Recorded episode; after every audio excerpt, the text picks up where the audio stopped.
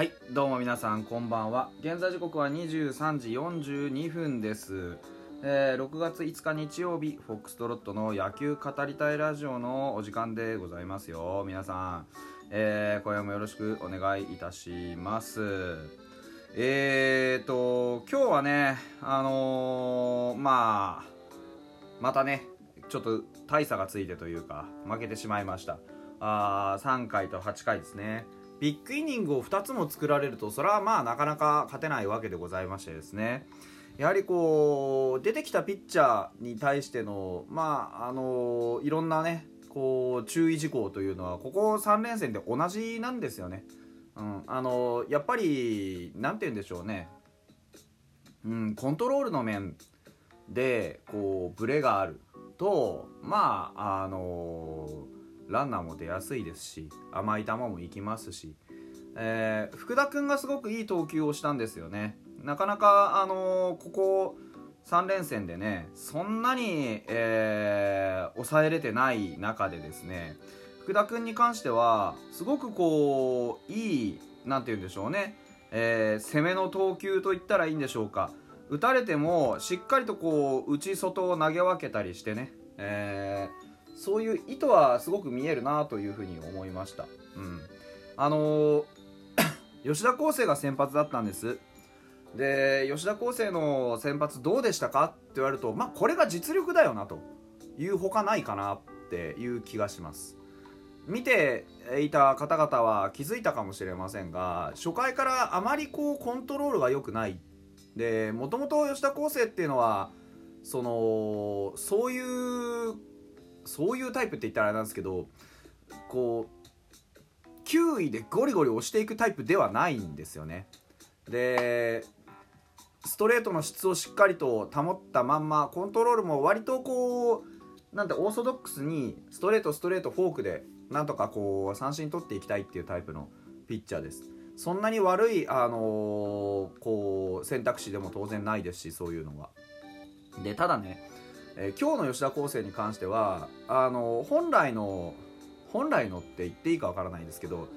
まあ調子がよく見えたか悪く見えたかっていうと特に調子はよくは見えなかったですね。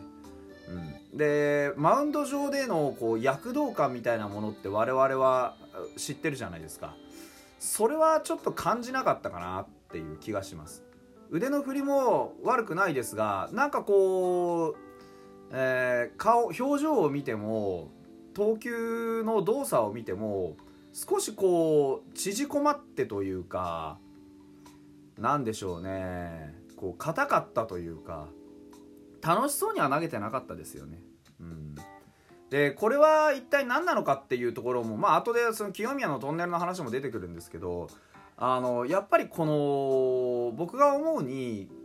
全ての高校球児にとって阪神甲子園球場ってのはとても大事な聖地じゃないですか。でそれはそれとして置いておいてその阪神甲子園球場の質がやっぱりイメージと違うんじゃないかなって思うんですよ。でなんでっていうと今ここはプロ野球の世界なんですよね。で甲子園球児であるところのまあ吉田康生ですとかそういうなんかねあの甲子園を味方につけたことがある、ね、あの野手や投手っていうのはいっぱいいるんですけどでも今このプロ野球の阪神タイガースっていう伝統ある球団を相手にして甲子園っていうのは阪神ファンのものなんですよね。でですからそこに我々夢見たい気持ちも分かるし何か乗っけたい気持ちもすごくよく分かるんですけどあそこは阪神ファンのホームなんですよ。でやっぱり雰囲気が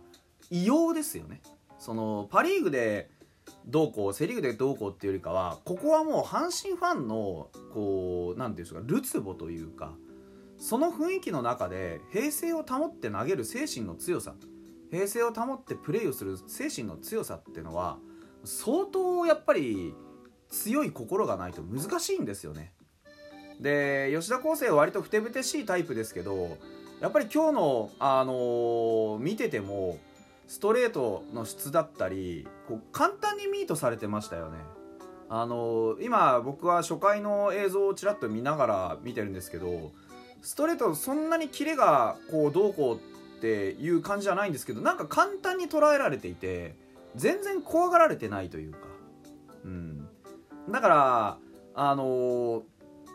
ー、なんて言うんでしょうね。吉田康生自身も投げててなんかおかしいなって多分思ってたと思うんですよ。で多分ですけどやはりこう体の使い方だったり心の使い方だったりいろんなところでこの球場そのものの雰囲気に飲まれていたところというのがまあ垣間見えるんじゃないかなっていうふうに思います。で3回にねあの佐藤輝明にこれもストレートを叩かれてヒットを打たれますがここもねあの高めに浮いてきた球ですよ。あの佐藤輝明に関してはもうあのやはりもともとね大きいものを打てるそういうバッターですからあの慎重にいきたい気持ちはやっぱりよくわかるんですけどそのもう本来持っている吉田康生のこのストレートの大胆さとかフォークのこう鋭さみたいなものはちょっとやっぱり鳴りを潜めてたかなっていうふうに思います。うん、あの心技体なんてよく言いますけれども、うん、やはりこう義を支えるのも体を支えるのもやはり心ですしその3つのうちのどれが欠けてもね心技体のどれが欠けてもやはりこう何かしらの不調のように見えるわけですよ。で今初回のこう映像を見ながら見ても本当に表情が硬いですしやっぱこう何かね普段この球場満員の球場でやっている阪神とあの普段球場が満員にならないファイターズとのその環境の違いっていうのがこう如実に現れているかなっていう気はしますよね。投げた後のこうなんか躍動感みたいなものもほとんど今日は見られてませんし、うん、まあそういう意味で言うと本当にいい勉強をさせてもらってるなっていうふうに思いますよね。球場の雰囲気一つとってこれだけ違うわけですからこういう場所で変な話ですけど例えば我々がね優勝して日本シリーズに行きますってなった時は絶対にこういう状況がありえるわけじゃないですか。でこういうねこうことを経験しておくことによってそういうね、雰囲気の異様な中でもどうやってあのやっていくのか野球自分たちの野球っていうのを突き詰めていけるのかっていうすごく貴重な経験を今日この、あの場でしてるんじゃないかなと思いますね。で一番そういうところが顕著に出るのが守備だと思うんですよ。守備で見てもこの3連戦で見ても守備っていろんなところでほころびが見えたじゃないですか。これこそやっぱり球場のそのプレッシャーがなせる技ですよね。うん。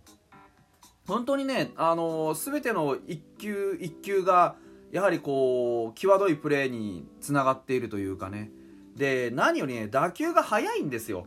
もうみんなね捉えられちゃってるから打球がすごく速いんですよね。でみんな強いボールが飛んできちゃう。そうなるとなかなかこうね、あのー、ミスも起きやすくなってくるわけなのであまりにこうね緊張で体が固まってる反応も遅れますしそういう本当いろんなメンタル面のプレッシャーっていうのがもう至る所に感じられて多分ファイターズファンからしても非常に息苦しい3連戦だったんじゃないかなというふうに思います。ヤクルト戦みたいにねノーガードの打ち合いみたいなことになればまたちょっと別だったんでしょうけど本当にあの交流戦ってのは普段やらない球場やらない環境やらない、えー、選手たちがたくさんこういろんな状況の変化としてあのファイターズに襲いかかってくるわけでしてその中でねこう、まあ、大山に何度も何度もパカスカパカスカ打たれたりとか、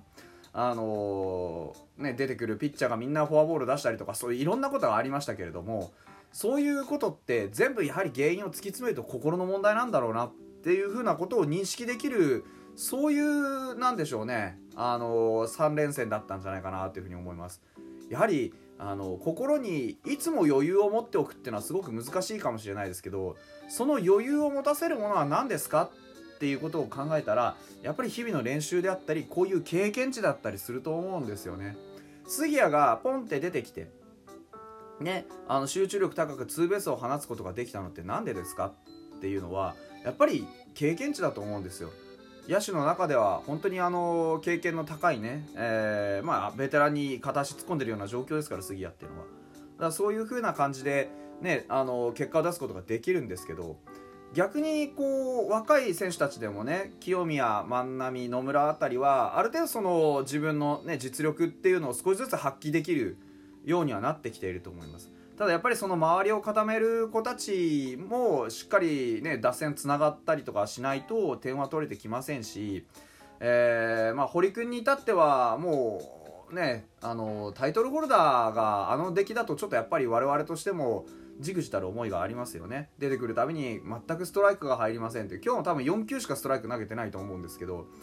あの十何球投げて4球しかストライク入らないようなピッチャーっていうのはあのセットアッパーに置いておけなくなってしまいますのでそこもじゃあなんでっていうと何か故障がとかそういうことではなくてやっぱりメンタルなんですよね。あの1戦目でてこひなんかこうこっぴどくやられたっていうイメージもあるでしょうしそういうところをこううまくなんでしょうねバランスをとっていく心のこう強さみたいなものを身につけるには本当にうってつけの相手だったなというふうに思いますヤクルト戦で非常に苦しい思いをしてね